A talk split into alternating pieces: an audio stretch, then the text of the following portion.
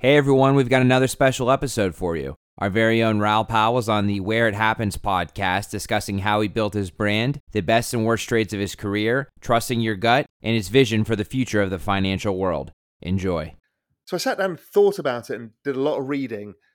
And I'm I had this moment where I started not being able to sleep because I realized we're at the nexus of the fastest pace of adoption of an enormous numbers of groundbreaking te- technology at the same time. So this is not early stage stuff that we hear about. This is stuff actually happening right now that's going to go from, you know, 100 million people to 4 billion people in the next decade and a half.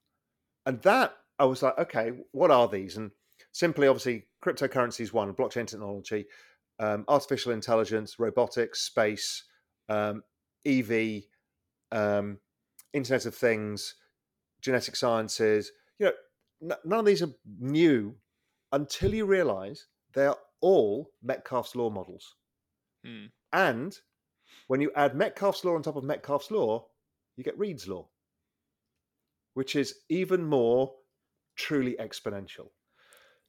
So then I realized okay, humanity is going to go through the biggest change of technology and te- technological change because of exponential- exponentiality we've ever gone through, and it's already breaking the fabric of society.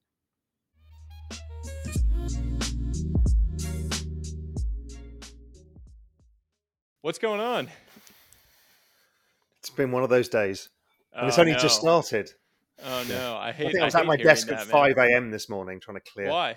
What's going on? Just busy, just busy. Lots going on. Mhm. Well, yeah, we're gonna have to we're gonna have to get into that. I'm uh, I'm excited to see you, man. I feel like it's been a long time since we've uh, when, since we've caught up. So if this I is even just an excuse to get to chat and see your face Yeah, uh, exactly. and see your lovely background, I uh, I will take that as a win. So great to uh, great to have you on the show, man. And um, so much we we're excited to dig into, but uh, very very thankful for your time. no, I'm really excited. This is going to be fun. So, just for the listeners, because I think this is funny background, and Greg, I don't even know if you know this story. Um, and I uh, go, I, I'm going to say way back. It's not technically way back, but it feels like it's been ages and ages since this. But, you know, I'm like sitting in my house in California, stuck at home during lockdowns. This is like, call it July 2020. And I just started on Twitter and I'm like, you know, writing a few threads and doing some like really like finance explainer stuff and I had a few thousand followers and I thought I was famous. I had like, I don't know, 5,000 followers and I really thought I was famous.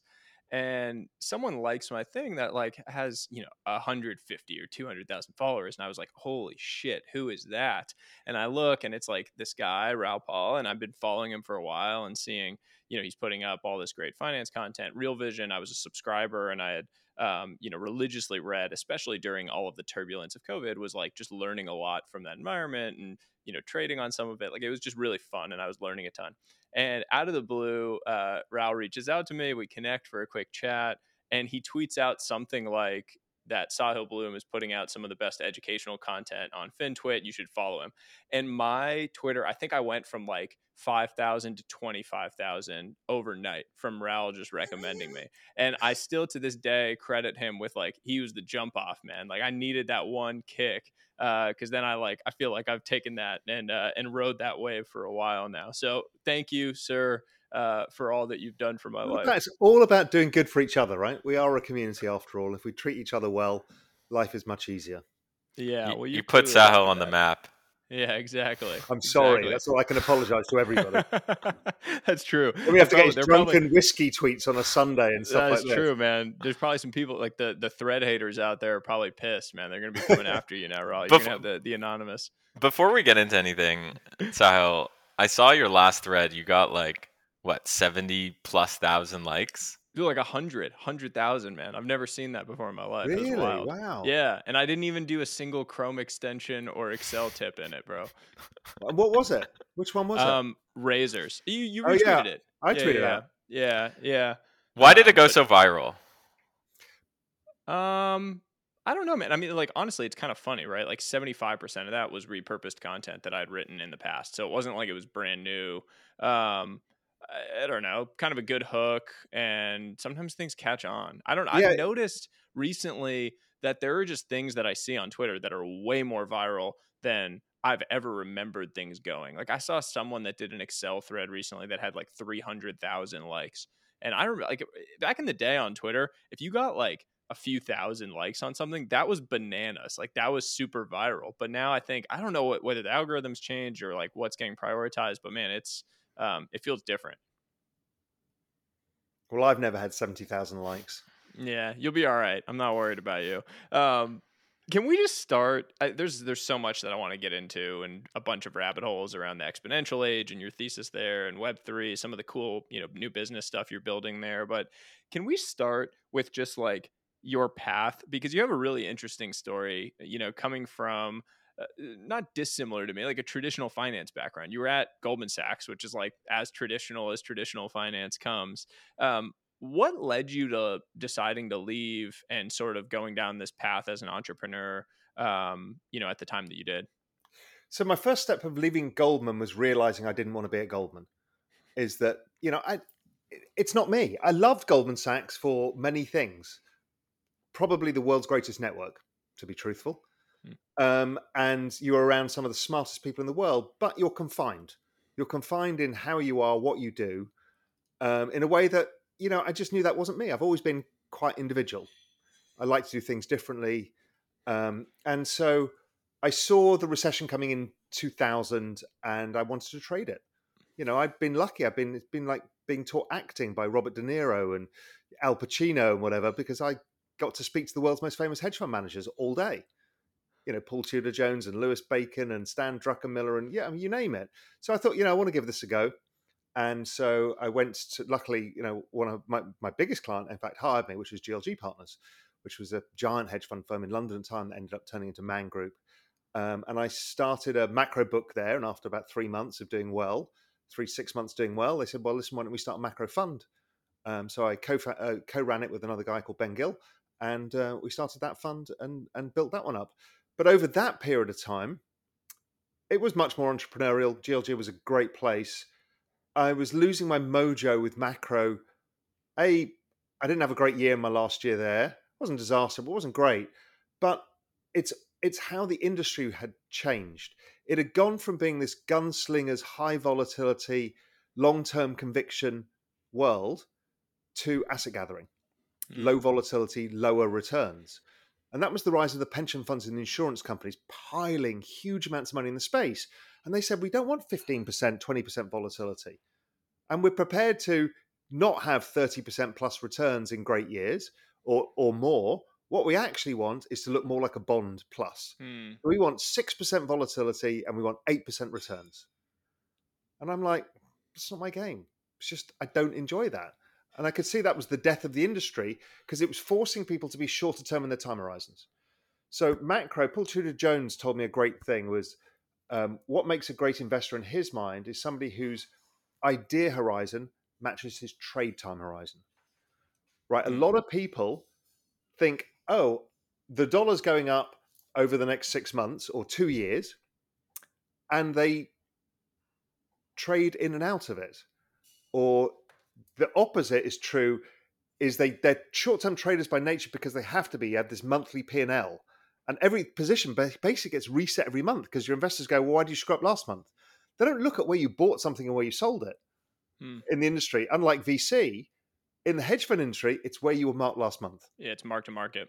So it's crazy. So what it, it means that everybody's time horizon is this two week to two month time horizon, yet your idea horizon, because it's macro, is is in economic terms, which is 18 months or so. You know, to go from peak economic cycle to trough recession, that's a two and a half year thing. And it gets interesting to trading from macro for about an 18 month period, but you can't do it. So I'm like, this is useless. So I kind of defiantly left um, and decided to opt out of the rat race and move to Spain because quality of life was something that always mattered to me a lot. Because you were in London.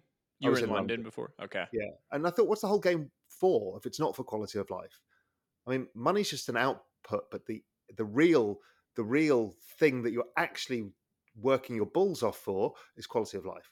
Mm. So, um, so I moved to Spain, and I realized that I'd had a lot of experience in macro versus most, and I had also learned how to write. I was writing at Goldman. We had this group chat that was very early group chat days, like an AOL group chat thing that I used to run for the whole firm and became very well known for it. So the, from the chairman down, everybody read my stuff.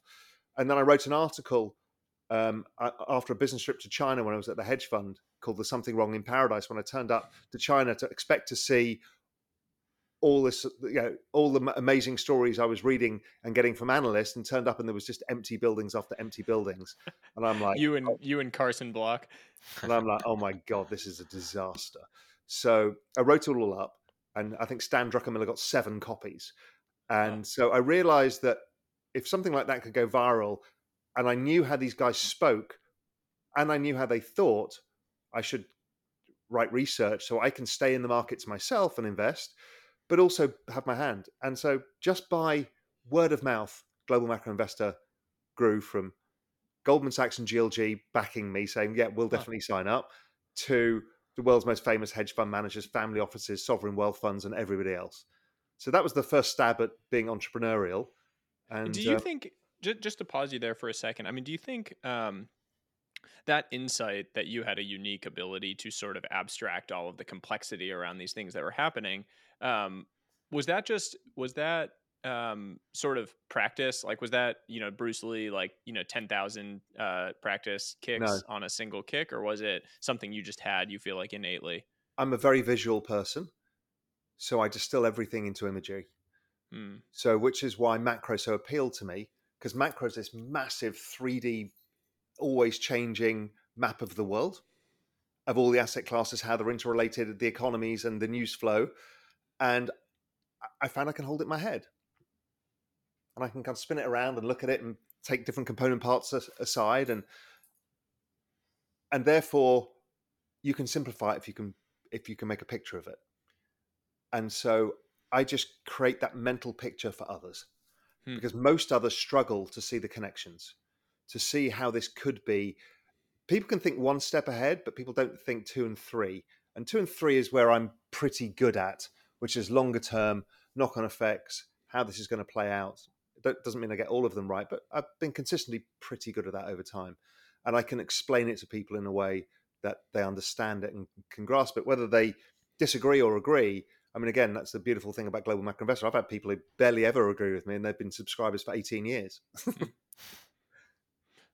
Do you think that the hedge fund industry I mean, you mentioned a little bit of like the structural shift that you saw happening with people becoming asset aggregators rather than you know real investors or traders, and um, you know that coming from the pension funds or the insurance companies piling money and their preferences around volatility and time horizons, etc.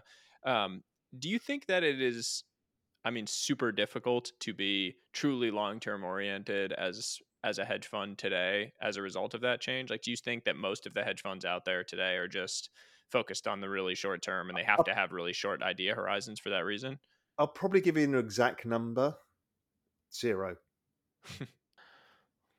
um, I lie. There's probably Chris Benodi. There's there's like two or three. Hmm. Basically, that's why they turn into family offices hmm. because you can't play that game. The best investors I ever saw, the best investor I ever saw, bar none, was Nick Roditi, who used to work for George Soros and he was the. You won't find much on the internet. I can yeah, see you googling him. He is super secretive. And I, he came across my time horizon when in 1991 he was the highest paid man in England, and everyone was like, "Who the hell is this guy?" And he lives above a shop in Hampstead High Street, which is a suburb of London, and became legendary. Um, and I got to meet him, but he was legendary at Goldman and other investment banks for how he traded. I mean, he was a polymath, so he knew in depth about more things than you and I even know exist, um, and incredible. And Nick was an older gentleman from Zimbabwe or Rhodesia at the time. He didn't have a Bloomberg screen. He used to read the FT. There would be a grandfather clock ticking, tick, tick, tick, when you go to his office.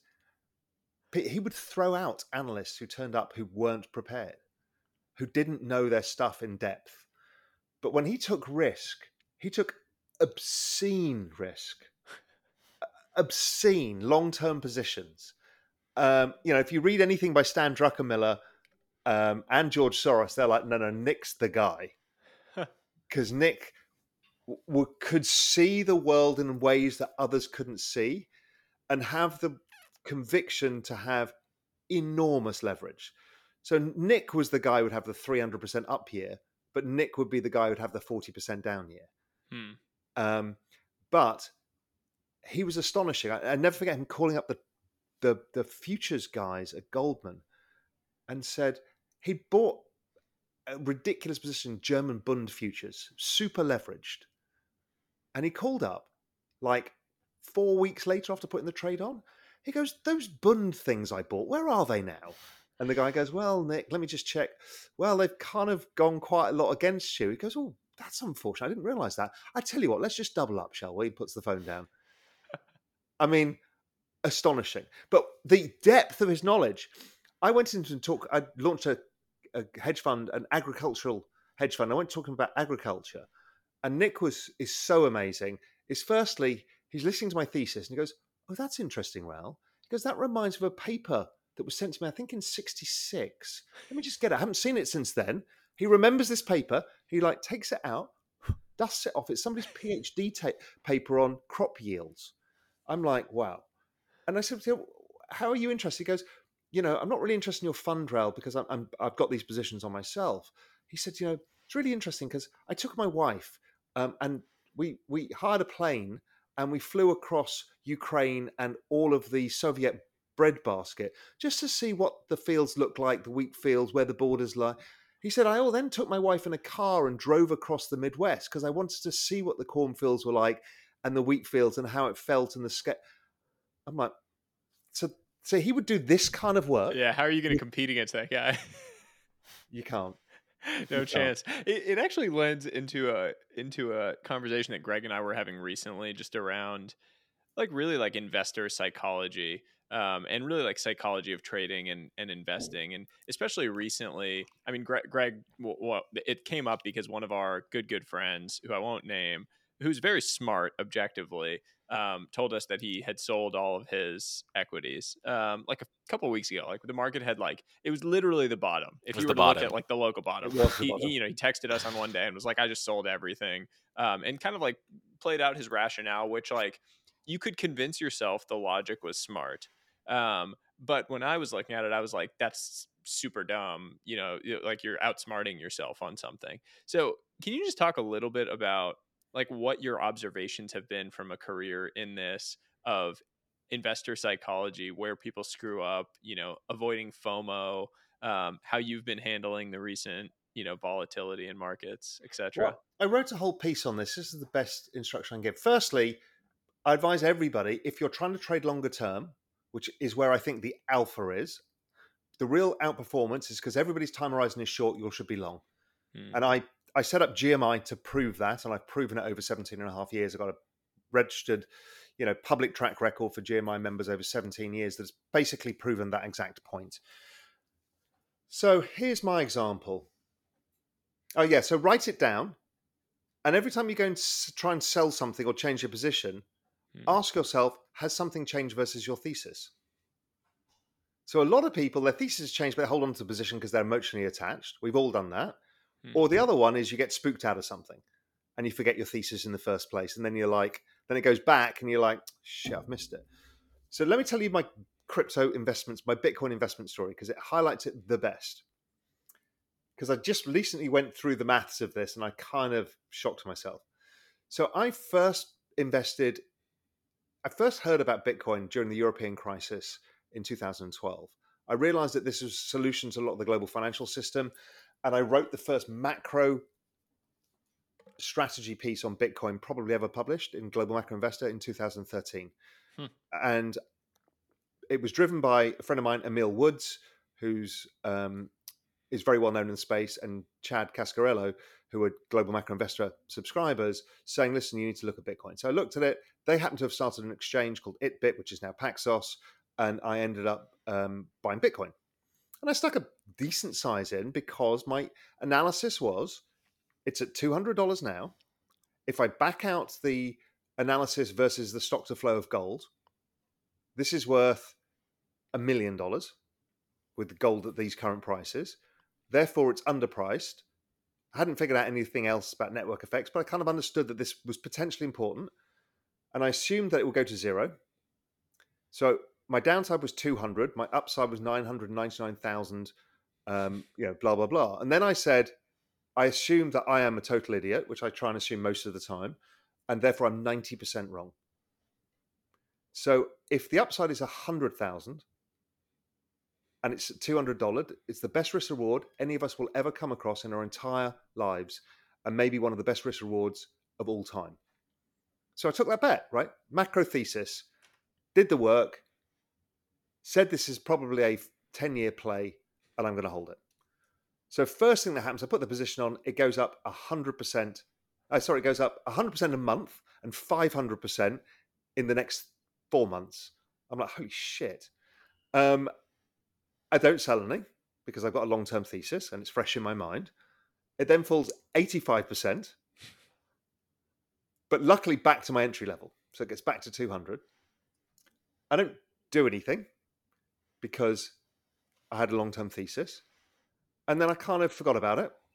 And then 2017, it starts coming to life again and it's starting to scream higher. And now it's at 2000 or 2200. And I'm like, okay, I'm up 10x, which is good. My thesis obviously was a lot more, but I'd forgotten that because now the forking wars had started. And I suddenly thought, is this existential? Is this the S curve moment uh, where it fails? So I sold it. Um, it went up another 10x to 20,000. I didn't worry about that because I'd made 10x and it was okay. It was a good trade. And I was worried that it wasn't going to be able to play out my thesis because of these forking wars. And then it fell 85%. I wasn't in it. And eventually I got in in April 2020. And I can't remember what my average was, call it 6,800 or something and then I'm still long, and then you know ro- rotated into ETH and did other stuff. But anyway, so great trade, one of the best trade of my life. I went back and looked at if I just kept my initial investment at 200 mm. bucks, I would have done. I can't remember the number five times better. Even though the size that I added in March 2020 was massively larger than the first size I. Interesting. Still didn't work. I'm like, huh. And then I thought, okay, if I'd actually followed my thesis, which is when it gets very oversold and it gets to that kind of logarithmic, the bottom, the two standard deviations oversold of a logarithmic channel or whatever, if I'd actually just doubled my position every time, but not doubled it, sorry, just added the same amount as my initial seed investment, I'd have done like 25x. I'm like, okay. So what I thought was a great trade was actually a terrible trade because I didn't trade my plan. And I didn't think about what I was trying to achieve. So that's leads into the question about okay, the market sell off now. I'm immensely comfortable because I see the network adoption. I've got even more models to understand how this space works. I see how broad and deep the talent, the adoption, the kind of conversations that Greg and I have with people all the time. You know, it's like seeing the future. So therefore, the volatility now, I've been adding as fast as I can, scraping the sofa for coins anything to put more money in. What's the optical effect that's actually quite hard is once you've had a big gain and it's you know even though it's come off a lot, it's still a, a reasonable amount of money, and you don't have that much capital available to double it up, and it, it doesn't feel like your position's getting much bigger. And I'm struggling with this right now because you know I'm increasing like by ten percent or twenty percent because I don't have the cash to to do that. But if I it's the benefit go, of having income, by the way. Like you, you, you and I have vital. talked about this, Raoul. Is like vital. having income and having a source of income around this is a big driver of allowing. You know, Greg, you and I have talked about this. Like it's great because your positions can be down, but I can go dollar cost average into things at lower prices because I have income every month. And if you don't, if you're just a trader, um, and that's what you're doing day to day, it gets really very hard. hard. to double up. That's but what really advice? What advice do you have for for staying sober, basically. and what I mean by sober is yeah, because I don't in, say sober a lot, but but sober. Not, you know what I mean. Not like getting you know doing substances, but you know, for example, when everything starts, you know, when there's a drawdown, there's a massive drawdown. Even if I have a, you know, this thesis that let's just say, you know, a very strong thesis, it uh, it feels like, you know, it's a sunny day and it's starting to get rainy. And then if you think about it too much, I find it's easy to have narratives in your head, which is, you know what, you know, this, you know, OpenSea volume is down. Maybe you know Ethereum isn't the play. Maybe I should move it to here. Like, how do you how do you maintain your? your because I've got a big picture framework that is robust and tested, um, and is deep. I've done a lot of work on it, so I feel comfortable with the probabilities. Now, I love markets like anybody else, so I've got on my screen the real time chart of ETH daily, weekly, monthly, and hourly. I don't even trade ETH. I just buy it. But I like the market and I look at the price action. And what I do, what I did the whole period was just didn't look at my P&L. So I have learned, and this is a new thing for me, how to disassociate myself with my P&L. Because if not, you're always thinking peak to drawdown or look how much it's worth now, as opposed to how far are we along in my thesis let the numbers take care of themselves mm. over time. It's I, am learning that because you know this is a hard one to learn on because the volatility is so high. Um, but I, you know I've done it similarly. I mean I, I had a very strong view in 2012 about the US dollar and the euro. I was living in euros, billing in euros.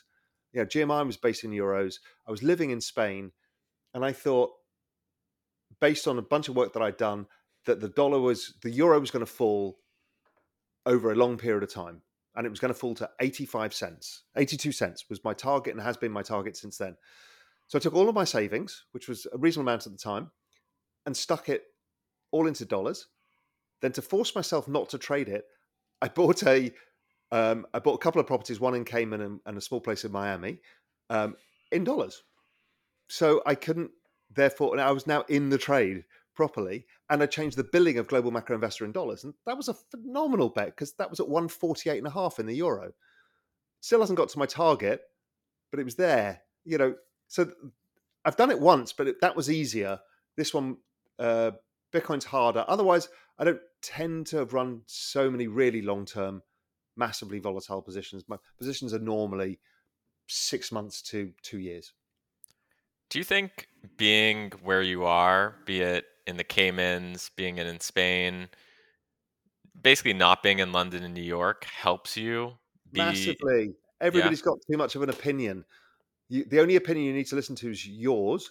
You just you hear eh, other people's opinions, you test your thesis, but so many people just flip flop around because somebody who sounds smart came with a opposing thesis and it scares them or makes them bullish. And we're all subject to that. We're all humans. But yeah, getting this out of London and New York is immensely useful. That's a great point because I, I have often felt this, and I, you know, it's not as much a geography thing for me as it is like a circles of contact or friends thing where like like Greg we have a group chat of a bunch of quote unquote smart you know tech oriented people um, who are all generally invested in you know crypto tech growth stuff etc and the dumbest trades I have ever made, the dumbest investments I have ever made, objectively, are things that I ended up getting like, uh, you know, uh, pressured into from that like smart group chat. Collectively, we've lost millions. Collectively, oh, yeah. I mean, we like yeah. we've destroyed so much alpha in that group chat. Like, it, it's sort of an ongoing joke in the group chat that like one of the qualifications for being in it is that you have to destroy alpha. Um, you know, like there was a time I actually didn't get into this one, but there was like a whole long period in 2021 where everyone was like aping into Zillow, and every time it was down 10%, someone would be like, oh man, this is the future of real estate. I'm doubling up. And then everyone would double up on it. And then it would go down another 20%. and people are like, I mean, I think there are people in the group chat down 80% on Zillow stock. And now here's the worst thing maybe their thesis is right. Yeah but most people will have got out of the trade or got bored because their hundred grand is now worth ten grand. They're like, oh fuck, yeah. I don't care anymore. And it's so hard to trade your way out of that, man. I mean, really, really hard. If you're gonna like then sell it and try to work your way back, it's just not yeah. gonna happen. But it is, it's a great point on like I think of it of um, I call it like the tragedy of expertise or something like that, where um, you almost outsmart yourself like the I actually looked recently at my portfolio um and like my 5-year returns and the the um like smart investments I made, like things where I thought I had edge or some sort of insight that was going to make it, you know, beat the market, have underperformed the dumb dollar cost averaging I did into uh, the S and P 500, Bitcoin, and ETH. Um, like dramatically underperformed. All the smart things I did, it was like me buying every Monday into the like three, you know, couple of things that I just know are going to go up over the long term, dramatically outperformed. Um, and that is just like if if that's not a sign to me that I need to stop doing the smart things and just like be dumb and just enjoy it, embrace it, I don't know what else is. Yeah. You know, all you need there's a hack to all of this. Is all you need is a secular trend. Hmm. Try not to be the smartest person in the room. Try to be dumb. Where is the obvious direction over time? Because the obvious direction over time is where you'll make the most money. You can get Yeah. smart around the bets there, but the obvious direction of the adoption of crypto assets is that it's going higher. Now, that adoption rate slows and speeds up over various periods of time. So you've got a tailwind, which is amazing, right? Why does the S&P 500 outperform um, value and stock picking? Well, because 86 million millennials are dollar cost averaging into a 401k. So you don't need to be smart. If you look at the global economy, which is the most obvious global economy in the world that you want to be long of for the next 15 years, 20 years, it is without question India. Why? Because they've got 1.3 billion people with an ad- average age of 28.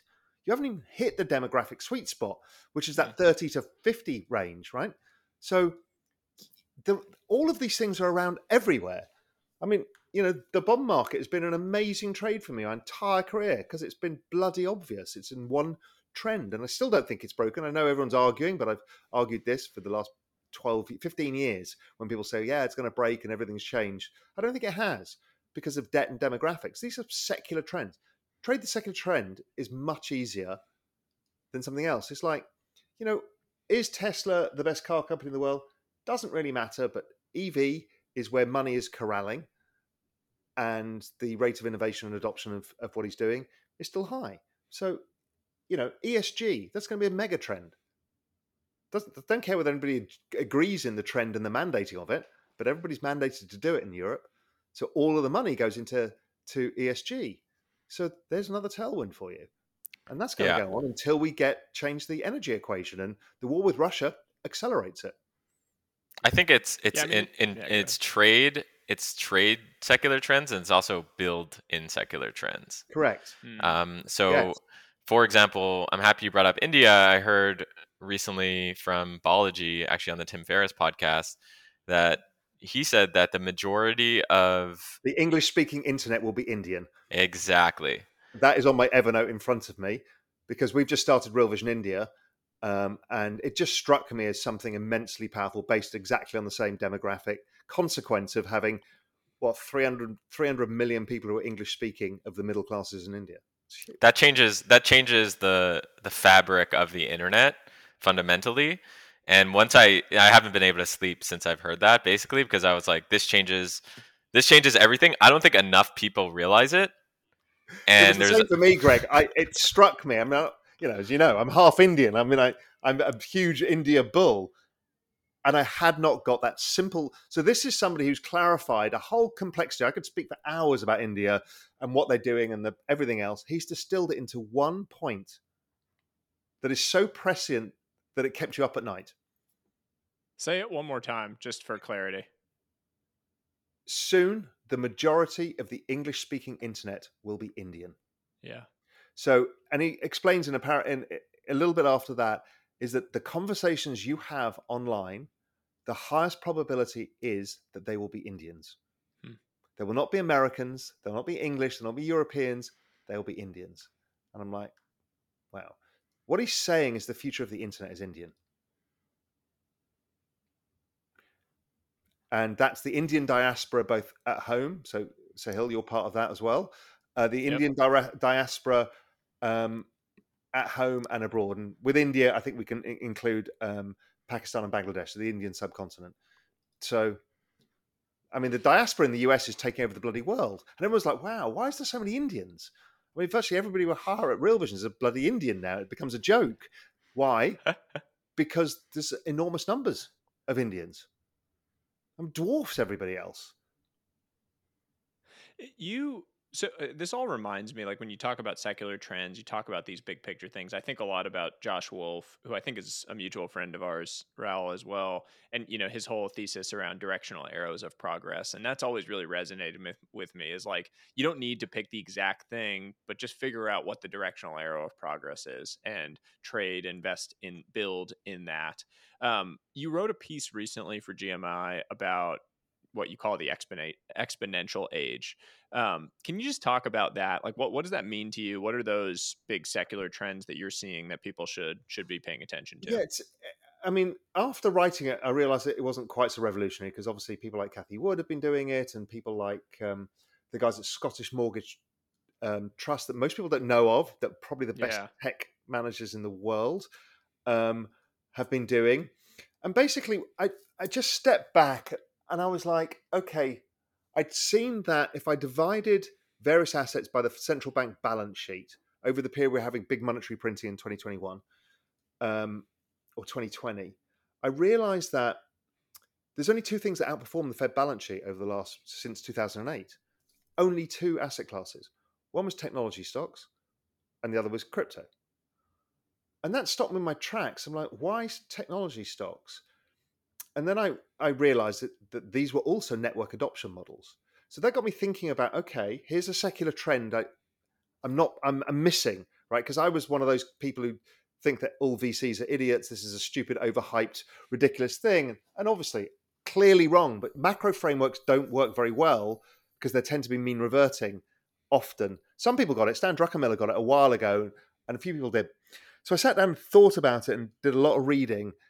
And I'm I had this moment where I started not being able to sleep because I realized we're at the nexus of the fastest pace of adoption of an enormous numbers of groundbreaking tel technology at the same time. So this is not early stage stuff that we hear about. This is stuff actually happening right now that's going to go from, you know, 100 million people to 4 billion people in the next decade and a half. And that I was like, okay, what are these? And simply, obviously, cryptocurrency is one, blockchain technology, um, artificial intelligence, robotics, space, um, EV, um, Internet of Things, genetic sciences. You know, n- none of these are new until you realize they are all Metcalfe's law models. Hmm. And when you add Metcalfe's law on top of Metcalfe's law, you get Reed's law, which is even more truly exponential. So then I realized okay, humanity is going to go through the biggest change of technology and te- technological change because of exponal- exponentiality we've ever gone through. And it's already breaking the fabric of society. Right? That's clear. Yeah. And just to make sure every listener understands um, the point you just made there, Metcalfe's law is basically like the under uh, uh, the underpinning of network effects, which just says, um, you know, a network's value is, uh, I guess what it technically says is that a network's value is equal to the square of the number of users in the network. Put more simply, more users equal more value per No, user. more users and more interconnection between the users, right? Because more users is not is not a network; it's a pre it's a it's a potential network. yeah, Yeah. Once you start building on top of the network, you know what is the value that the mobile phone networks have actually created? If you think about that, not making phone calls, but what got built on top of it, you know, this kind of stuff, right? And when you you know, and mobile phones and that technology has been a Reed's law example because you you have the in the uh, mobile phone technology then the computing technology goes on top the software technology goes on top of that and before you know it the whole thing goes like ridiculous. Um, so we're about to go through the largest change humanity's ever gone through. We're not dealing with the change already. You can see it all over twitter. There's people so distrusting of change and fear of change and you know moving away from good old my mustang and moving to a tesla. That just seems like it's a political opinion now. You know the whole thing is is is all about the fear of change so I thought about this, and so I can say I know it's tearing society apart, and it will continue to do so because humans don't deal with change at this speed at all. Most species don't. So I thought, what do you do about that? How do you change the mindset of this? The obvious thing is to embrace it. Because then it goes from being something you fear to something you'd be excited about. And if you understand network adoption models, it means it should be incredibly lucrative to embrace it financially by investing mm. in it. So I started building a broad basket of stuff um, that basically captures the direction, directionality of these mega trends. You know, gaming, metaverse, they're all part of the same ludicrous change that none of us, if we come back to this conversation in 15 years' time, well, A, we won't be doing it over Zoom. You know, I mean, I, I, I can't even get my head around the changes, much like none of us got the head around the changes when we first saw the internet in like, you know, once you first saw something in about 96, no way we thought we'd be doing this hmm. 20 years later. What do you think we're, uh, could you paint a, a vision of what internet metaverse might look like in 15 years? Look, everything is converging. It, it is converging on the singularity. Once you see all of this stuff, there is no other outcome. Now, whether that's man enhances machine or machine enhances man is going to be the big debate of 20, 30 years' time. But everything is going to be digitized. We're seeing it. It's the mega trend, right? If you step back, what is the mega trend? Everything. And I explain this to people, they don't get it, but electricity is about to be digitized. That is what this whole revolution is about.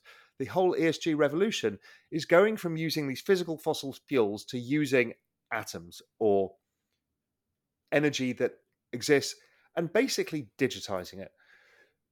So once you do that, the cost of anything that gets digitized goes to zero. It's one of the most powerful forces the world has ever seen. So, what does the world look like with near free electricity? Oh, okay, that means something different. That we're not constrained by cost of energy. Hmm. So, what possibilities does that allow for computing power? What possibilities does it allow for travel? What possibilities does it allow for technology? I have no idea, but it's coming. Whether that's 15 years' time or 30 years' time, it is definitely coming. So, all I know that we will be living in a more and more digital world, and the metaverse is just the expression of that. Like this, I always explain on these calls: this, this is a metaverse experience, right? These are digital renditions of ourselves with digital renditions of our voices. You know, all of this stuff. This is basically the starts of, of what a metaverse is, and, it, uh, and it'll all come together. But it also, on the flip side, means that nature probably trades at a premium. If you're living all of your life, you know how difficult it's been for us all, how incredibly productive and useful it's been to be able to operate on Zoom, and how it gives you a headache, you're exhausted by the end of the day, and all of that stuff because you're not interacting with nature, the outside people, and stuff like that.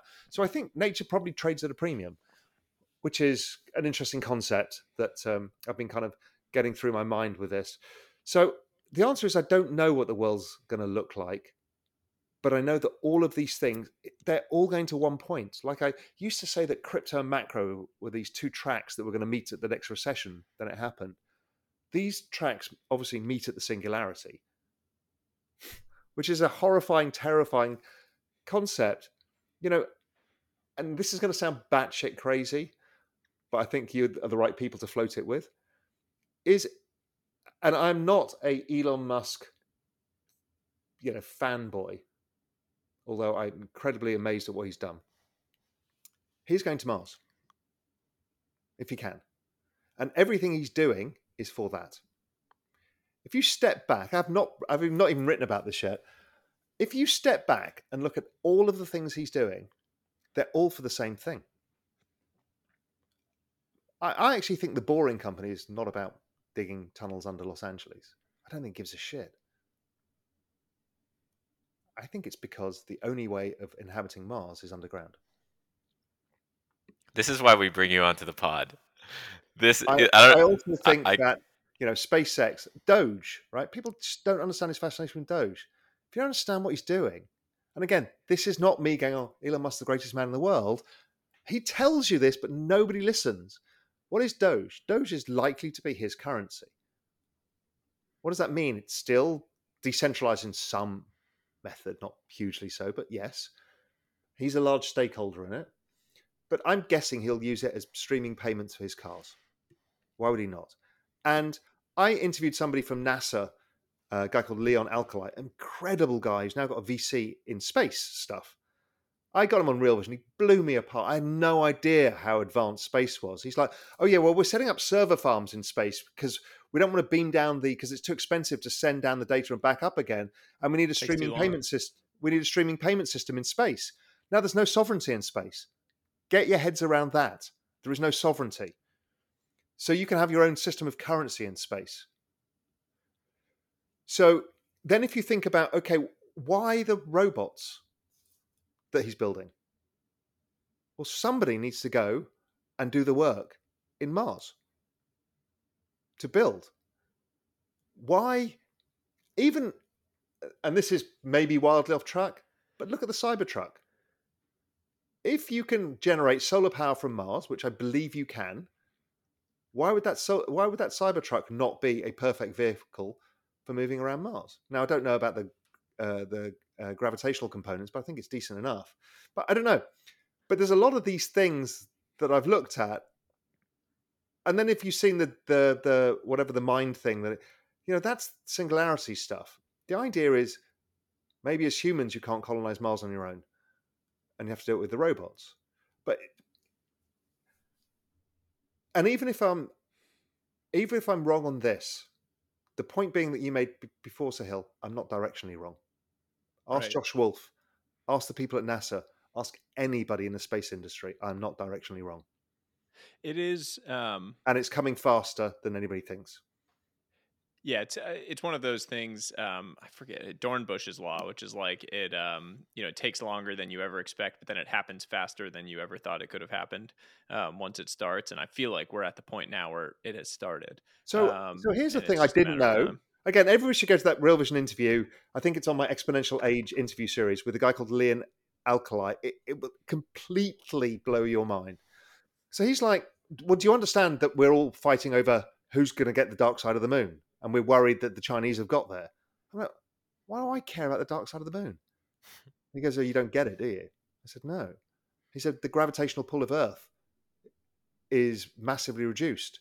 So we can launch rocket ships further into space. I'm like, oh.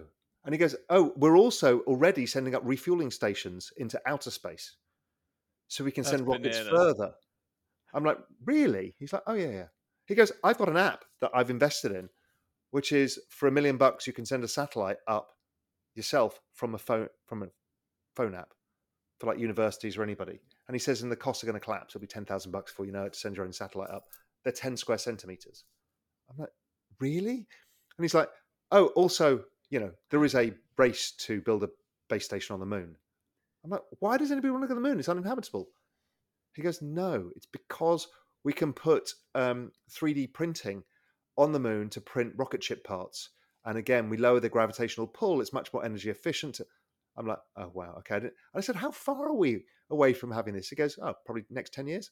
We'll have a base on the moon and it'll probably a private sector base. He said, we can It's then like mine- Artemis. we can Andy then Weir's mine asteroids and we will be you know we're already looking at doing that and we're looking at mine i'm like you know we are so far behind in our narratives that we're arguing whether you know ev should be adopted. Meanwhile this shit's going on. It's it's this is how fast it's happening.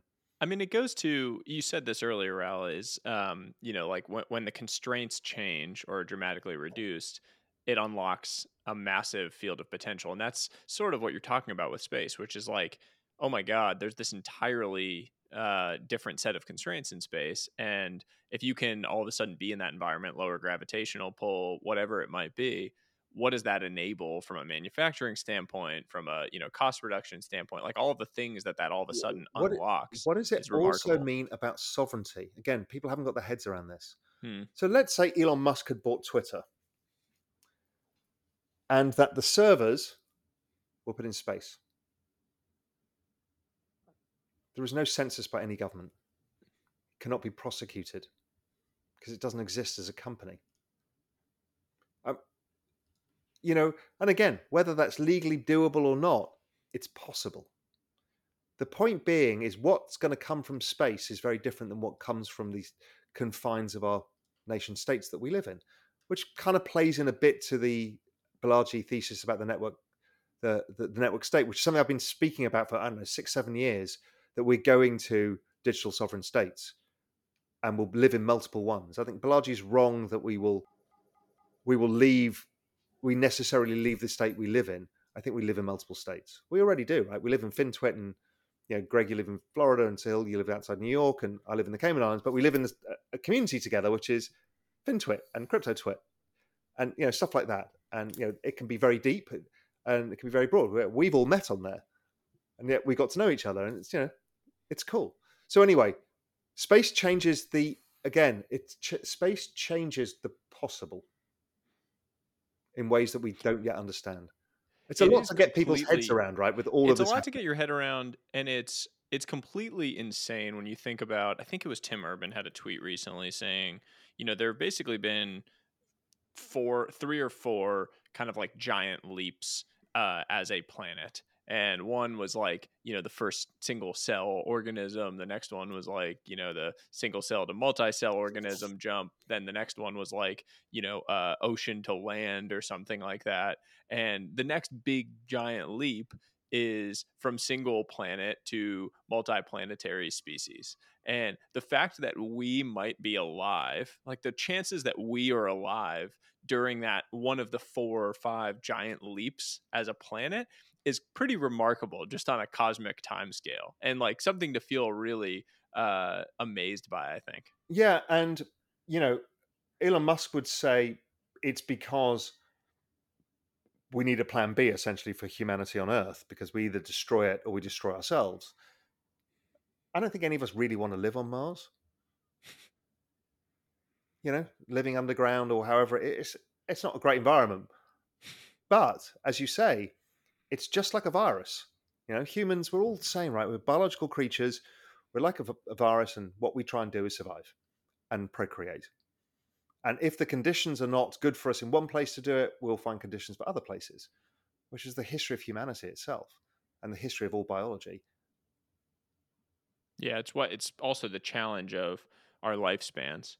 Um, it's very easy when you have your own survival mechanism to survive yourself but when you're talking about journeying out into space on time horizons that are going to be you know maybe you go do something that your great great great great grandchildren will benefit from it becomes a much ch- more challenging calculus i think. And Although, so part i mean maybe, maybe part of the whole singularity and like digitizing our bodies is that our lifespans will be increased and it will it will it, you know it won't have I mean, to be altruistic to go and venture and do those things. No that's right um, you know, humans struggle with altruism generally because it's a matter of self survival. Um, but overall, humans, again, I, I'd be more, I used to be more cynical of humans, but I think I believe in that helical structure, which is yes, we are cyclical. Yes, we make the mistakes. Yes, incrementally things change. So before we wrap up, um, I want to get the download on what you guys are working on in Web3 um, and this new business venture that you've recently talked about and written about. That was kind of actually the impetus for me reaching out saying, hey, we should come on and chat. We've gotten into a super fascinating discussion on a bunch of different things, but I do want to make sure we, we chat about this. So I know you guys are also collaborating in some way around it. Um, what is the big opportunity here within Web3 that you so feel like I, you've identified and you want to go so build? I've, this is the biggest bet I've ever taken in my life, this whole Web3 bet. And to me, again, when I visualize it, I see it's pretty clear that all business models go that way. So we're pivoting Real Vision around Web3. Okay, that makes total sense. We've got amazing community to have utility token NFTs, to have all sorts of Web3 interactivity and all sorts of stuff. Great. That's happening. But the other two bets that I've got is A, the entire financial system is going to pile capital into this space over time because of the, the supermassive black hole that it is when you've got all these network effects going on, and the fact that the financial industry itself is going to pivot to blockchain technology. So all the securities industry, all the system of money, everything, right? So that's almost everything we know. So I set up an asset management business called Exponential Age um, Asset Management, um, and it's a fund of hedge funds that people can basically get broad exposure to the space via hedge funds. Why hedge funds and not VC? VC space is crowded with 57 billion going in in the last 15 months. Hedge fund space, the entire size of the hedge fund space, 4 billion. There is the secondary market in crypto is entirely starved of capital. So it's retail only, plus a few trading firms, of which one of them has just blown up. um, there's so that the amount of capital in the space is super small. But I know it's coming because I know how this rule bit. It's the secular trend. So here's the secular trend. Do that. So that's one business I've set up, and we'll be launching a whole bunch of initiatives around that. The second one was obviously if I believe that community is the most powerful force of business models going forwards, that um, blockchain technology enables this in ways that we can't yet imagine, and that I saw originally, it all came to me down from a moment when I met RAC, the music artist, and he explained to me because what he'd done with NFTs and social tokens. And this was three and a bit years ago. And I just heard him, saw it in my head immediately is, oh my God, everybody's going this way. Hmm. And so I kicked that around in the head and then just um, was speaking to a friend I grew up with, David Pemsel, He used to be the CEO of The Guardian uh, Media Group. Um, he'd he'd um, started a new business which was based around community, kind of marketing around um, putting together community technology and brands and that nexus. And I said, Well, you're missing tokens. And so I got him down the rabbit hole over lockdown, introduced him to Kevin Kelly from Delphi, and we decided to co found a business called Science Magic Studios. Uh, so it's sciencemagicstudios.xyz. And our basic theory is everybody is trying to tokenize from the ground up. We're seeing it in NFTs. You know, Yuga's doing probably the best job of doing that. Um, and they've gone from NFTs into the social tokens, which is my big thesis, which is how this plays out because your digital sovereign state can have its own system of money, and that's what the uh, or system of value transfer, and that's what the social tokens are. And people haven't seen this yet, but it's going to come at scale. FTX was another one which has been immensely successful. That's I know, still four and a half billion dollar value of a utility token or social token, and ApeCoin being the other one. Um, and so the idea is to tokenize the world's largest cultural communities. So culture is the new asset class. And cultures based around communities are, generally speaking, music, fashion, sports, um, uh, sports, movie, TV, and book franchises. Those are the big cultural icons, if you leave out religion, that almost everybody plays a part in. And those are going to become tokenized. Why? Because they're all intangibles on balance sheets. And there's, uh, I saw the number. I can't remember who, where it came from, McKinsey or somebody. That there was 63 trillion dollars of intangibles on global balance sheets. How they get to that number, I've no idea. But let's assume it's directionally right. Well, probably 20% of that is going to get tokenized via what you're doing is essentially tokenizing the intangible of brand, culture, and community. What is the value of Disney? Their community and the culture of Disney. Well, it ain't the $300, the million dollars, the billion dollars the stock's worth. It's probably a couple of trillion. It's probably one of the single most valuable communities on earth. Um, and once you start to see the world in these terms and how you share that network with the users, as opposed to ex- exploit the network. So Facebook is shareholders got rich, we got utility, and then got monetized. But tokenization changes the equation because we all participate in the network.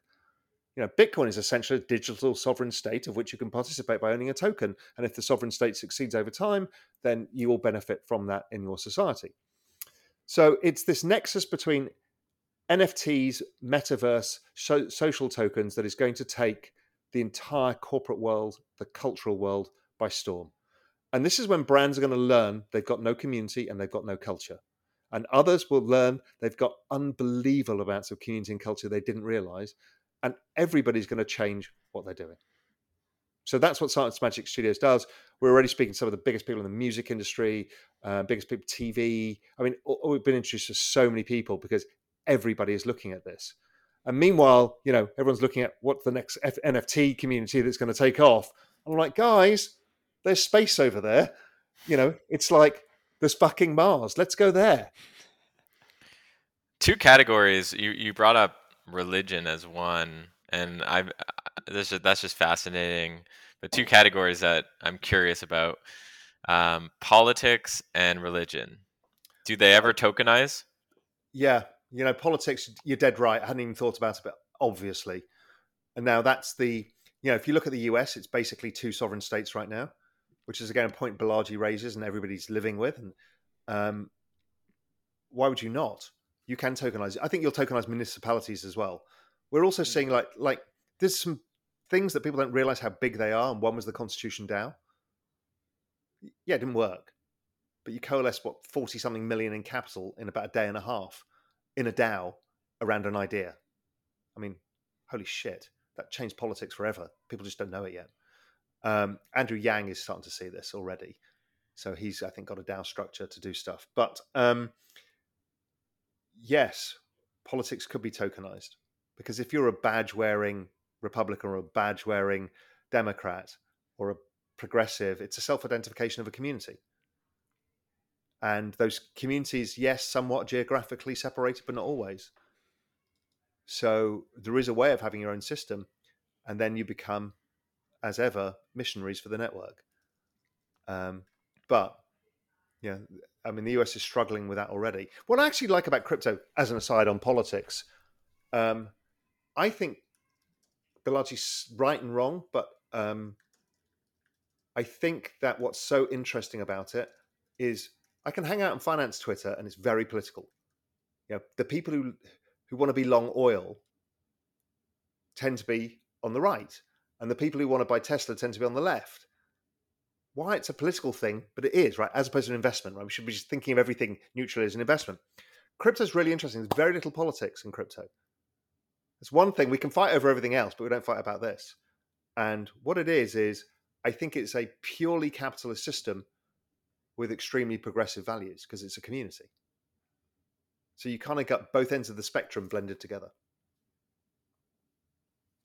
If you're uh, if you're government listening, reach out to Raoul and his team. They're interested. I mean, at the very least, government should be exploring what it could look like. You know, at, at the very least.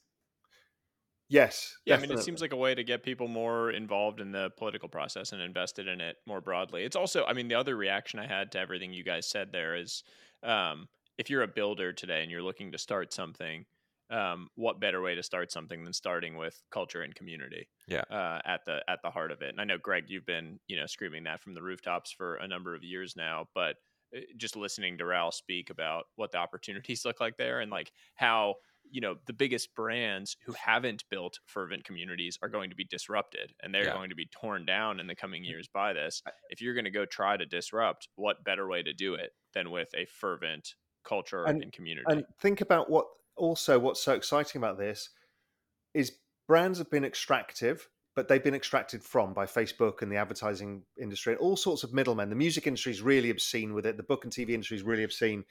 In the end, there's going to be this lovely sharing of the spoils of building a great network between the brand uh, and the customer, and there'll be a removal of middlemen.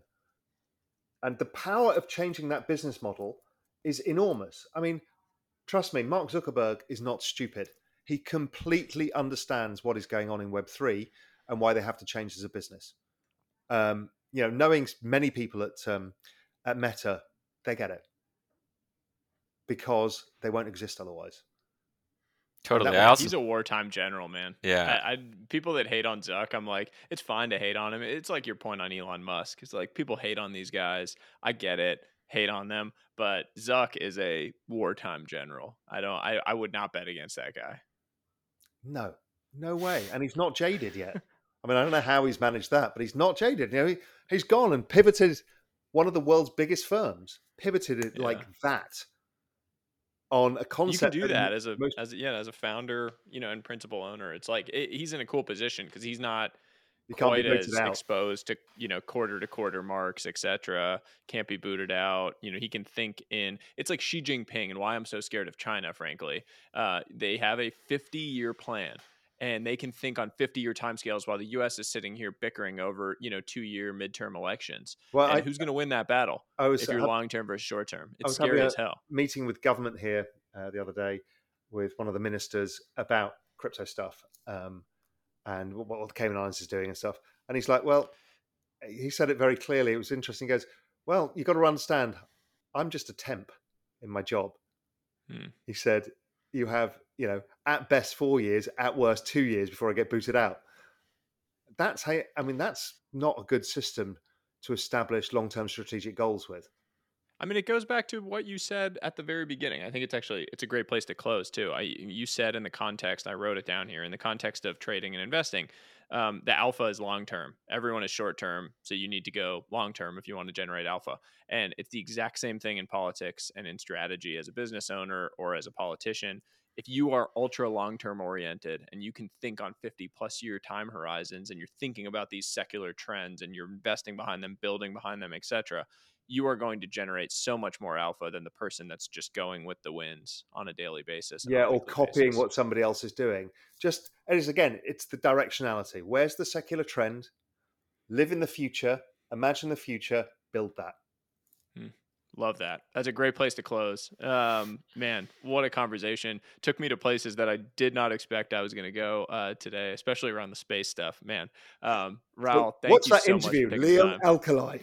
yeah, I, Yeah. we're looking forward to it. And everyone, um, they can find you, you know, on Twitter. Um, everyone should check out Real Vision. I've been a very happy subscriber for a long time now, and always learn a lot. Whether or not I agree with everything is a different story, as you said. Perfectly happy to have disagreement, um, but absolutely love the content you guys are consistently putting out. So thank you so much for the time, man. This was awesome. Yeah, thank you. Been waiting to do this. It's fun.